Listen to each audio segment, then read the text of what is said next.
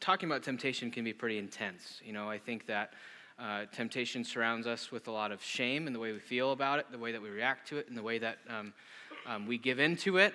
Um, you know, and it's also really confusing a lot of times. It's very easy to get, be confused trying to separate truth from lie and trying to know what to do, what's right. And so um, I had a roommate one time in college. Um, you're kind of thinking, like, it's bad news to be Seth's roommate because uh, he talks about you in sermons, you know, like just my college roommates, okay? My wife's fine. So, um, but I had this roommate in college, and he was a big dude, and I don't say it with any judgment. I mean, he, he came to me and told me that he was excited that he was going to lose 100 pounds. And I was, I was happy for him, and he said, I'm resolved to do it.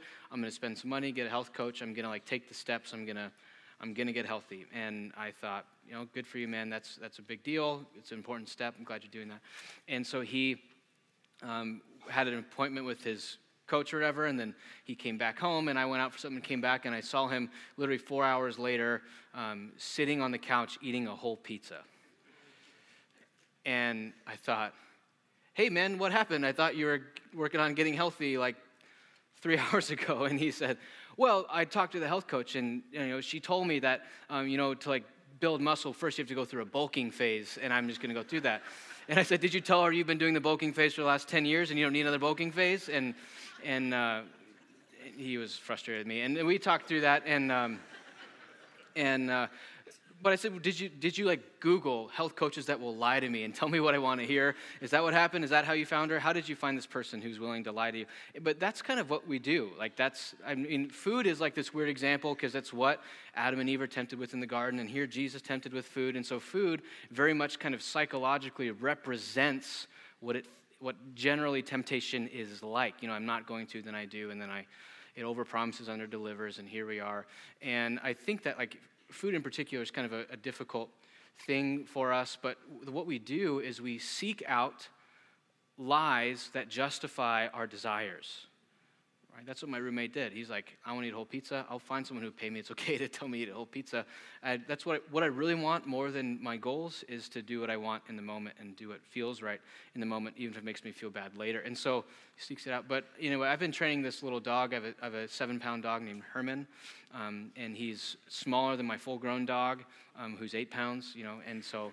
They, um, but they, they eat different foods because one's a puppy and one looks like a puppy, right? And one eats the puppy food that's like extra fattening, nutritious, made, made to help it gain weight. The other one eats like normal dog food.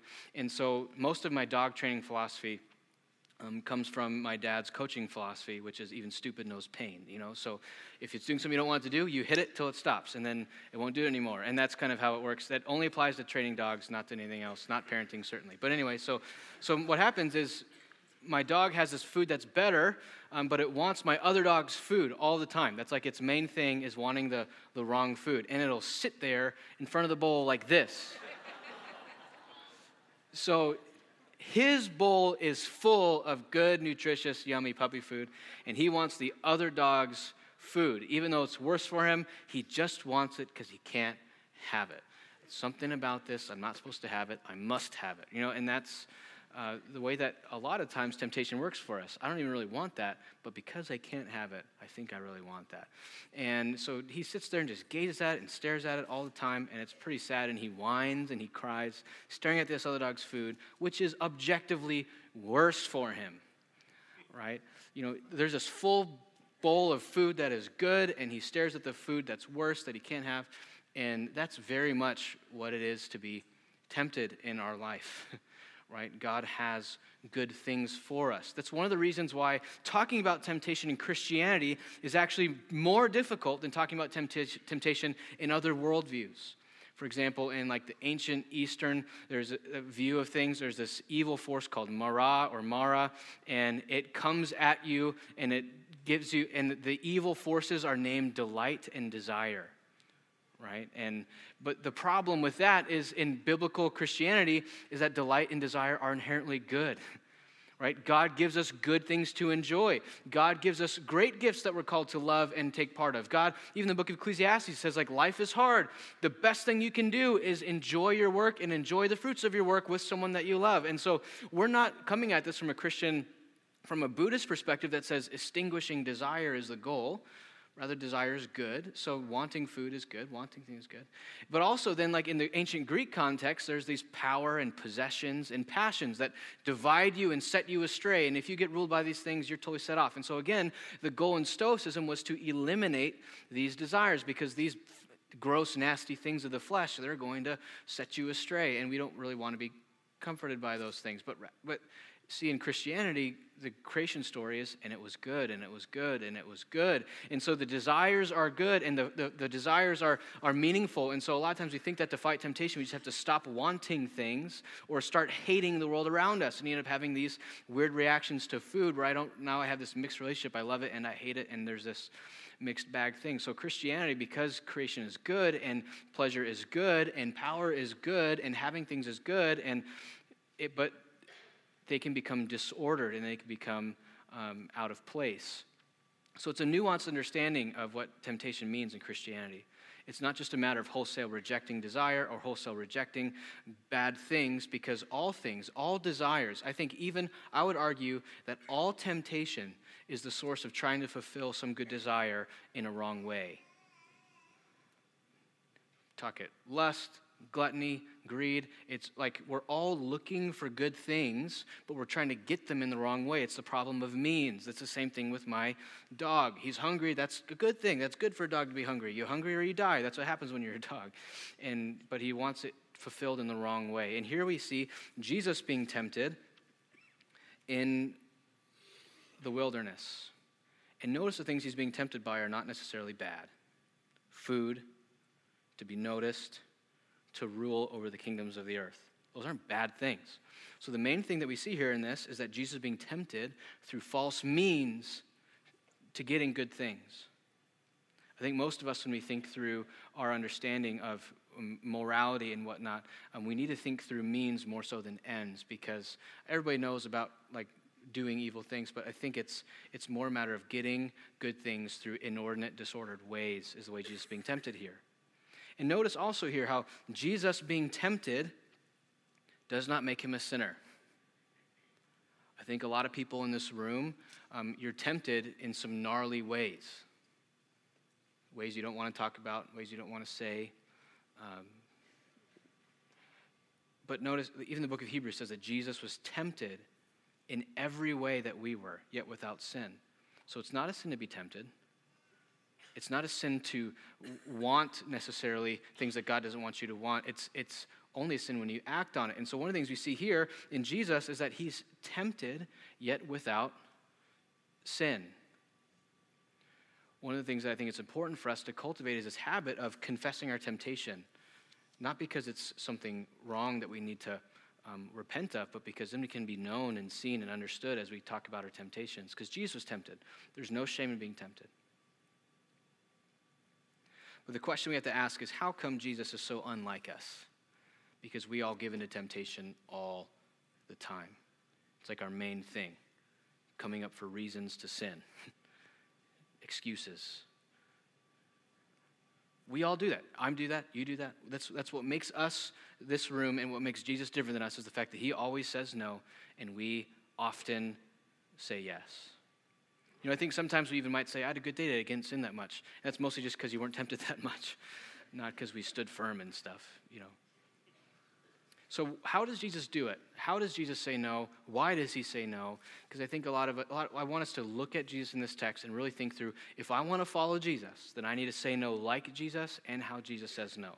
That's the deal here. So, here's what we're going to see in this text is that Jesus says no by love and for love. So, by being the means, and love being the end. So, love is the means and the ends of Jesus' obedience. So, Jesus says no by love and for love. We're going to see this um, revealed to us in this text. So, let's pray, and then I'll walk us through it. Father, thank you for your word. Thank you for sending your son. Um, when we were in such a habit of saying yes to temptation, you sent your son Jesus to say no to temptation. I pray that we can see in him a good and trustworthy Savior and also a perfect and lovely teacher who's modeling for us the way forward. In the name of your Son, who's tempted here in this text, we pray. Amen. Amen. So Jesus says no by love, meaning the means of his um, ability to say no to temptation is actually love. The first one is he says no by love in the Father's Spirit. Notice here, um, verse 4, uh, or chapter 4, verse 1. Then Jesus was led by the Spirit into the wilderness to be tempted by the devil. That is crazy. The fact that the Spirit comes upon Jesus and tests him or leads him into being tested. See, again, a lot of times people think I'm being tempted, therefore there's something wrong with me. Jesus here is being tempted because there's something right with him. There is no room for us to feel shame about how we're tempted because Jesus, God in the flesh, is tempted even when he's full of the Spirit and walking around in the wilderness. A lot of times, what happens here is he's full of the Spirit and he's led to be tempted by the devil. We, we miss that whole part and we just see this Jesus who's like this strong ability to say no to things. But Jesus has the presence of the Father. Now, think about this Jesus is the second person of the Trinity, that God is love, that they together have forever been existing in this loving, harmonious, connected relationship. Jesus takes on flesh and the Spirit is with him, such that there's this intense relational connection that Jesus has with him. Even while he's alone, alone in the wilderness, he is not alone at all because the Spirit of God is with him, helping him, guiding him, leading him. That Jesus in the flesh on earth, even though he's God in the flesh, is not depending on his own wisdom or insight or ability or discipline. He's depending on the presence and the power of God. So often, I hear about all these tips and tricks and wisdom bits on how to fight temptation. Well, just do 20 push ups till the desire goes away. Or, you know, all you got to do is fill in the blank and all these little um, catchphrases. Those are unbiblical means of resisting temptation. Rather, it is the noticing of the proximity and the power and the love of God with us, enabling us, speaking favor to us, that we're able to recognize and resist temptation. All the time when I sin, what happens is, I've fallen out of awareness of, my pre- of the presence of the Holy Spirit with me.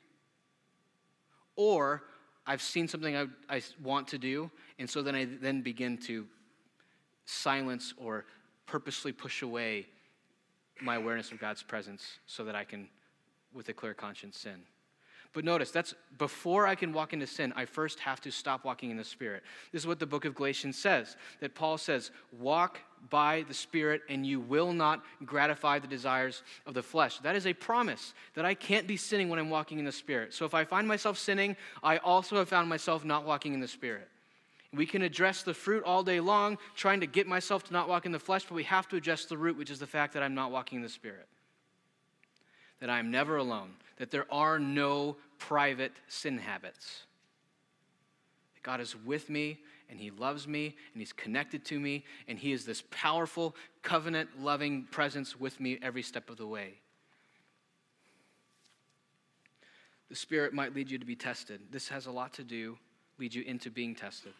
The Spirit, this is similar to how we grow and get healthy physically, right? You know, you have a coach or a trainer who leads you into depths of pain you would never lead yourself so that you can get healthier and stronger, right? That's part of our being tested is how we grow and how we withstand temptation. The book of Hebrews says that Jesus learned obedience through what he suffered. And many people see that as a reference back to this that he suffers in the wilderness and he learns obedience. Obedience is much like riding a bike. How do you learn it? You do it. There's no tips. Like you, you grow and learn obedience by obeying. You don't wait till something else happens. You learn by doing it. So Jesus is led in the Spirit, and he's tempted by the devil. One of the things that's worth noticing here is after fasting 40 days and 40 nights, this is the most silly phrase in all of Scripture, he was hungry. you, know, like, you don't say, you know. Um, 40 days and 40 nights, not eating, he was hungry. You know, it sounds silly to us, but, you know, Matthew's really emphasizing the humanity of Jesus here. That Jesus is not here relying on his um, identity as God's son. He's here relying on the presence and the power of the Spirit. And also, he physically is feeling this hunger. When you fast this long, one of the things that happens is you become, uh, you actually deal with ins- ins- insomnia pretty severely. So he's got physical pain. He has stomach acid. He's a human. He has a body. It's eating away. It's painful. You know, I think we have a sign in my house growing up. It might still have a sign in my house right now that says, I'm sorry for what I said when I was hungry. You know who doesn't have that sign? Jesus doesn't have that sign, you know. Because we'd love to make excuses for why we were snippy, why we were mean, why we were unkind. I didn't sleep much. I was hungry. Here's Jesus, hungrier than you've ever been, sleepier than you've ever been, obedient right? We can empathize with people's physical situation. You know, if if I know that someone's hungry and I find them being snippy, I can it helps me have a higher degree of empathy and it helps me be slower to judgment, and that's good. Empathy is good, but we should never let that empathy become an excuse. Jesus was very hungry, full of the Spirit you know, this is what happens a lot of times is when we're in physical pain, when we're tired, we feel like we're closer to our pain or our problems than we are to the Spirit of God. But I, I want to just say that, like, the Spirit of God is with us. This is how Jesus does it. That no matter how close the pain is, no matter how close the discomfort is, no matter how close or how long or how lonely, the Spirit of God is there with Jesus, helping him walk in obedience. Do you feel like the Spirit is with you all the time? Or what percentage of your time do you feel like you drift into this accidental or purposeful atheism? All the time, probably. All the time. God is dependent on the Spirit. Jesus, God, is dependent on the Spirit, God. If we think that we're better than Jesus, then we can do it without the Spirit. That's how that works. So here's the next thing. So he says no by love, by the, the loving presence of the Spirit, but he also says no by the word. Jesus here is not relying on his own wisdom or his own experience or his own advice. He's not saying one time I heard a good tip about. He didn't read three blogs on how to do it. He didn't say seven surprising facts about you'll never guess number six and then any of this, this wisdom. No, he's relying on the Father's word. He has hidden the word in his heart. This is how he responds each time to Satan. Verse 4 But he answered, It is written. Verse 7, again, it is written. Verse 10, for it is written. Jesus is not relying on his own wisdom or his own intelligence or his own schooling. He's relying on what his Father says, leaning and standing firmly on the word of the Father. Just to like just a word of encouragement here. I know zero mature Christians who haven't spent serious, deliberate time hiding the word of the Lord in their heart. Zero. This is what David says in the Psalms I have hidden your word in my heart that I might not sin against you. Why? Just because it's like, I think we can misunderstand that. It's like this Harry Potter thing where you like memorize all the magic phrases and you just kind of cast spells, and it's like this, this tool book of like this Swiss Army knife of like, well, here's a verse for that, here's a verse for that, here's a verse for that, this kind of Swiss Army attack at verses. And that's not what this is talking about. Rather, God's word is his loving instruction to his people, saying, This is reality, that God's word reveals reality to us, that the lies are not just tempting good things, but the lies are actually asking us to live in not reality. That God's word in Scripture is revealing reality to us. And so when we hide God's word in our hearts, not just memorizing it as anally as possible so we can say we did, but hiding in our hearts so it shapes us, informs us, we're able to live into reality, this world as it was actually created, rather than being tossed to and fro by all the lies. Jesus is able to quote Scripture because Scripture is revealing reality, not just good advice. This is the Father's word, and Jesus stands on it and he trusts it with his life. This book is not just something you do or you read or you study so that you can feel good about yourself or so that you can say you did and so that you can win theological arguments with whoever it is you want to feel better than. This is a book that we store up in our hearts and our minds so that we can be in touch with reality, which is this God charged environment God is with us and His Word is with us. Some of us aren't fighting temptation well because we're living in a place called not reality, because we haven't had our minds actually shaped by God's Word, which is delivering to us the way the world actually is. If you want to fight temptation like Jesus, it always involves hiding God's Word in your heart. Not to earn something, not to prove something, but to come into proximity with and closeness with your Father who made all things.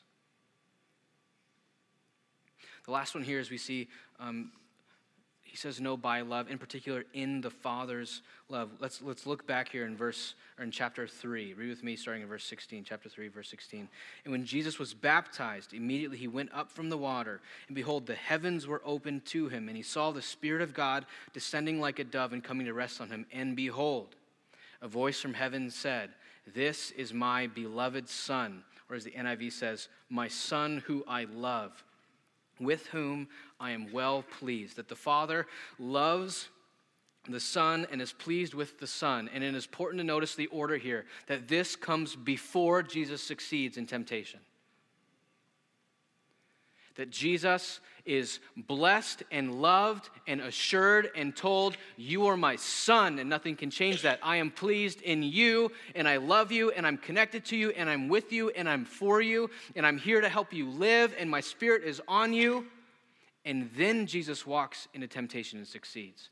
Most of us what I would consider is an inward legalistic pitch is saying that Jesus or the Father might say, verse 17, about me after I succeed in temptation that I'm going to be tempted and tried and tested, and when I succeed, then God will love me. When I succeed, then God will be pleased with me. When I am more moral, then God will love me. When I fight the good fight, then Jesus will say, My beloved child in whom I'm well pleased. That when I resist Satan and push him back and memorize scripture and do all the right things, then God will finally, once and for all, tell me, My son, my child, my daughter, and who I'm pleased. Do you have the order right? Because so many of us are just perpetually, anxiously, insecurely trying to get God to love us by succeeding in saying no to temptation, trying so hard and in so many different ways, and tips and tricks and resolutions that fail, and new resolutions, and this time it's for real, and you know what? This time I'm gonna take it serious, and then I'll have God's approval and His favor. That is the opposite of the way that the entire gospel story works, in which God initiates with his unconditional love, and we then are empowered to serve. Some of you might even be here today trying to get God to love you, or trying to earn his favor, or trying to earn his approval. And I want you to know you can't do it. You are a miserable, awful Savior and should stop trying to be your own Savior. But there is a good Savior, and his name is Jesus. And this is what I mean when I say that he obeys by love and also for love. That the entire means that Jesus obeys by is the love of the Father. And this is what sets him up to be a good Savior the fact that he obeys. But first, I just want to take a step back and reflect for a moment on this whole means justifying the ends thing. See, I think one of the dominant lies in our culture is what I would call pragmatism. See, I think pragmatics are good. That means thinking with your feet on the ground, being practical.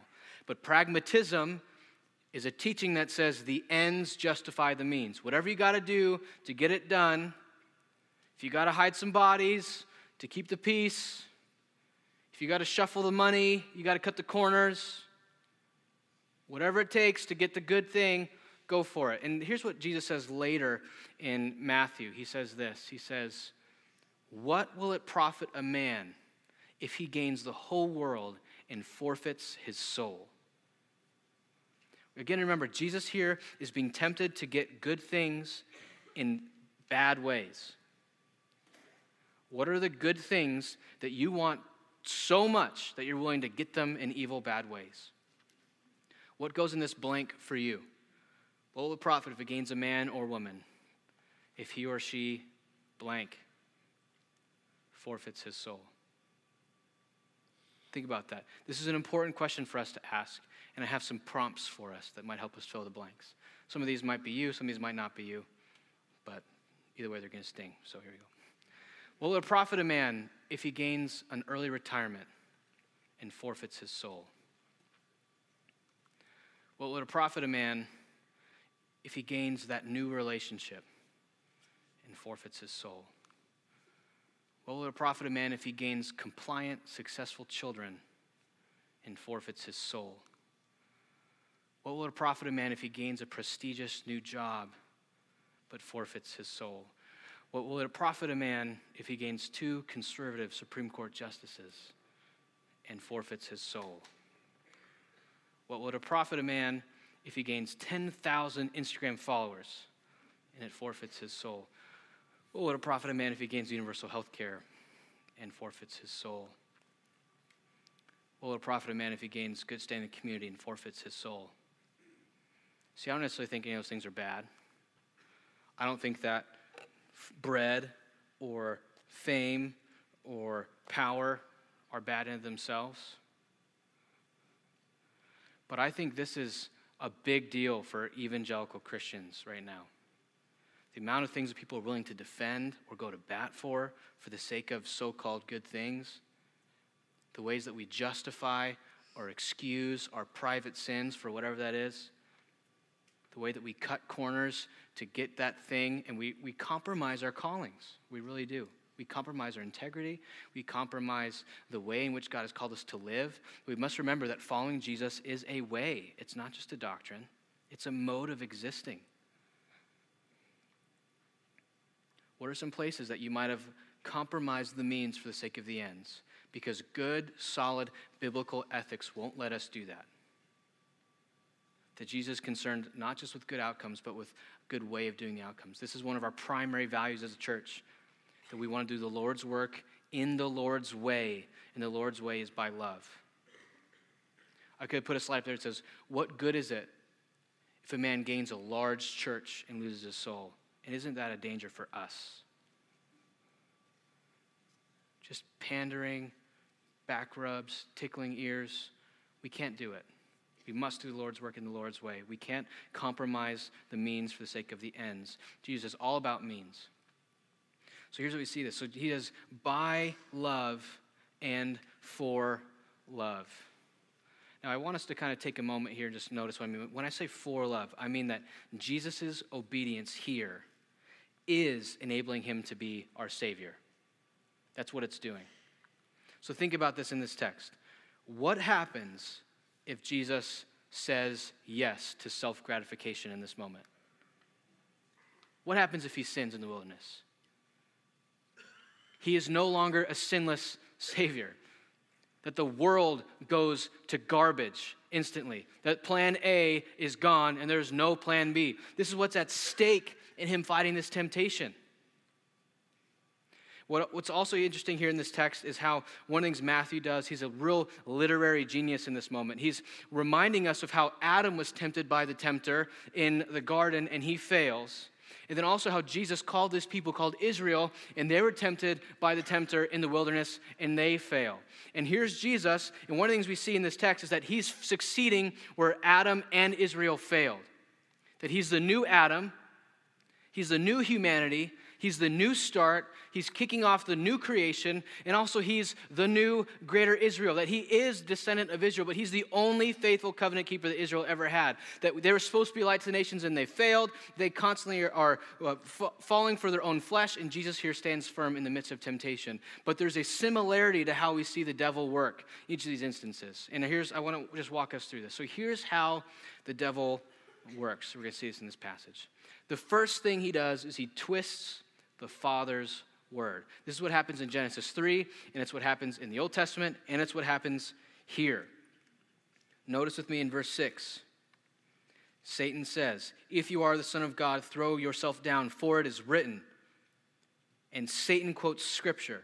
He will command his angels concerning you, and on the hands they will bear you up, lest you strike your foot against the stone.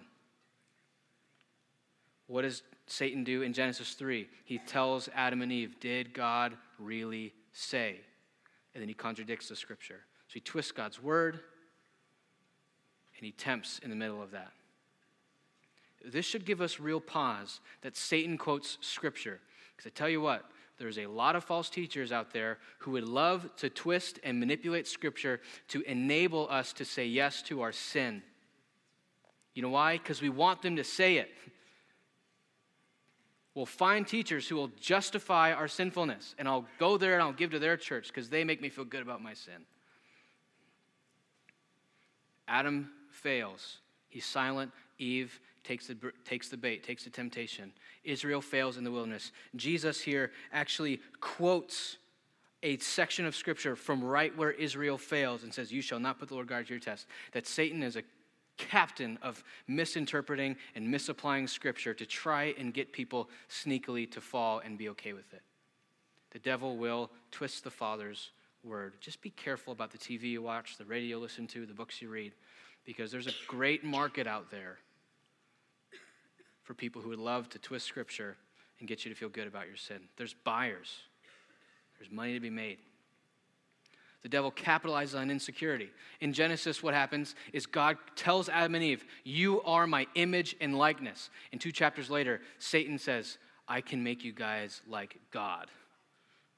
Think like, if they weren't insecure in that moment, they would have been like, I'm really like God, your temptation sucks. you know, that would have that would have worked, right? One of the things that even happens in terms of insecurity is in, in Exodus in the Egypt, when they're leaving, um, the people are saying, you know what, we had it better as slaves. Let's forget this whole freedom thing. They're, they're insecure about their present moment. But Jesus here is tempted. He just got told, You are my son, the heir of all things. The creator of the universe says, You're my son, meaning you're my heir apparent. You're the one who's getting all this. And Satan says, I'll give you the kingdoms of the earth and all their glory.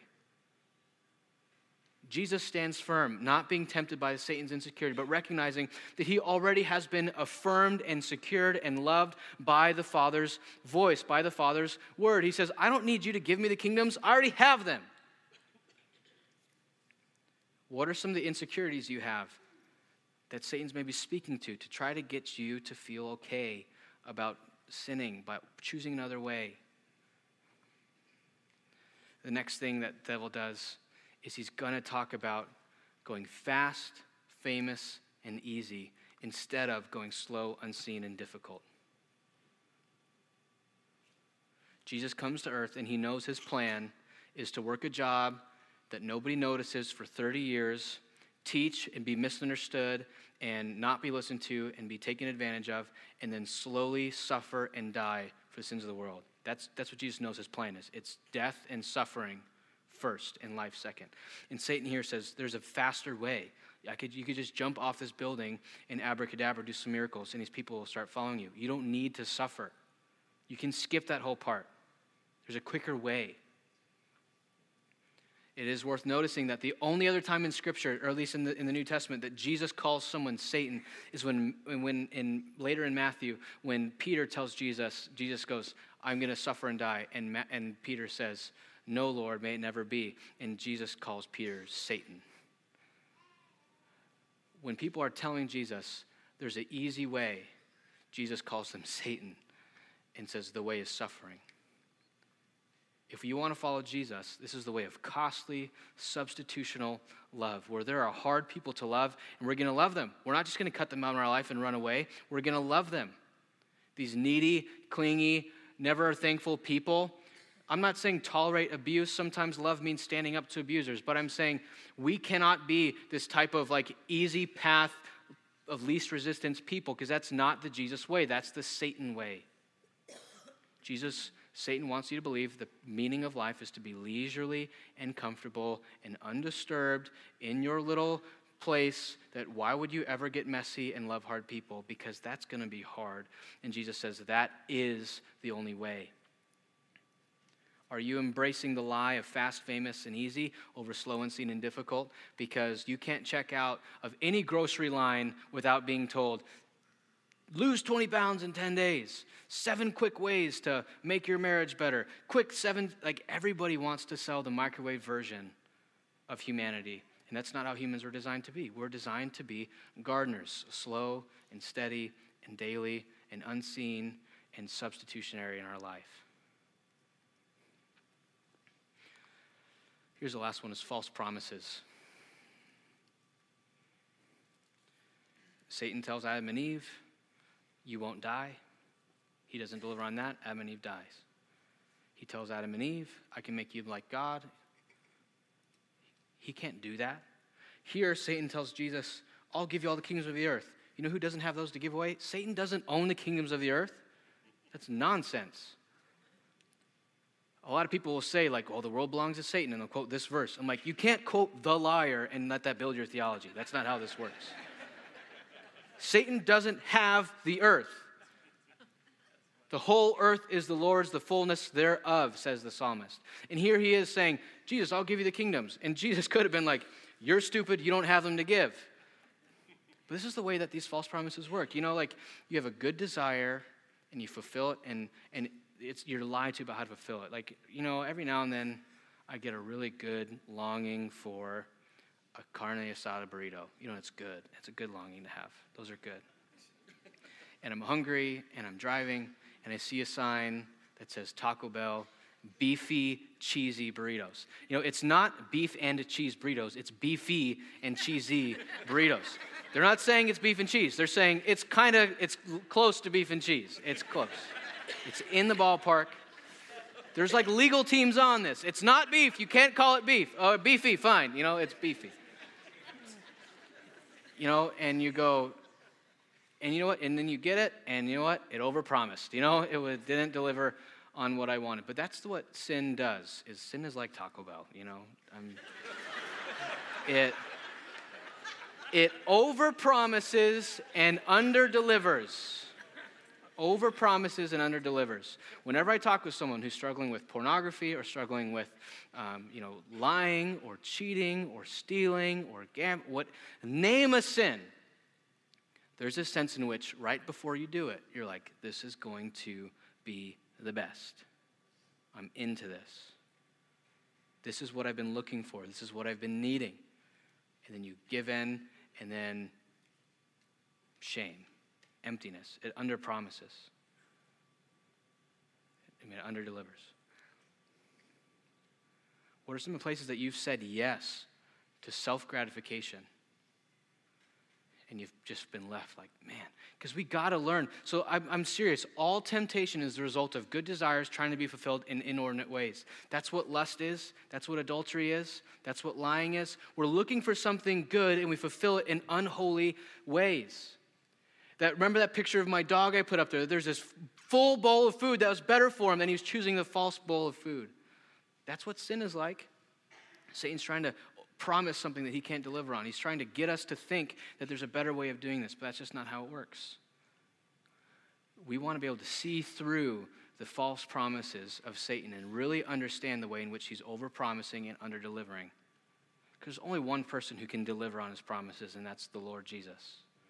Only one person. And so we look at this text and how Jesus says no to self gratification that he totally has the power to turn that bread, those, those rocks into bread. He totally has the power to go up to the highest, most popular part of the temple, throw himself down and make a scene. He totally has the power to like trick Satan by worshiping him or something like that and making it not a big deal. He totally has the power to do all of those things. But he is not willing to use his power to serve himself. He's only willing to use his power to serve his people that he uses his privilege, his power, his position, whatever you want to call it, he uses all his resources to love, not to just self gratify. And so we look at this text, and here's what I want us to recognize is that just as Jesus says no by love and for love, we can say no by love and for love.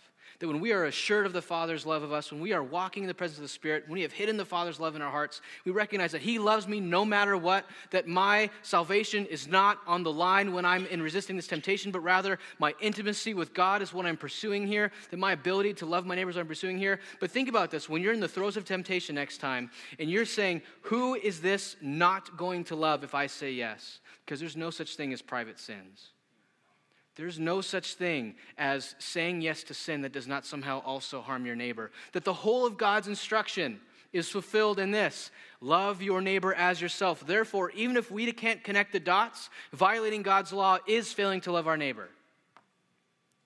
As we grow in wisdom and relationship and ability to see, we will begin to recognize the way our sin is not just doing bad things, but our sin is actually failing to love our neighbor. And if we misunderstand God's instruction, we're not going to make that connection. Think about this. In the middle of temptation, can you notice the fact that you are loved by the Father and that He's with you?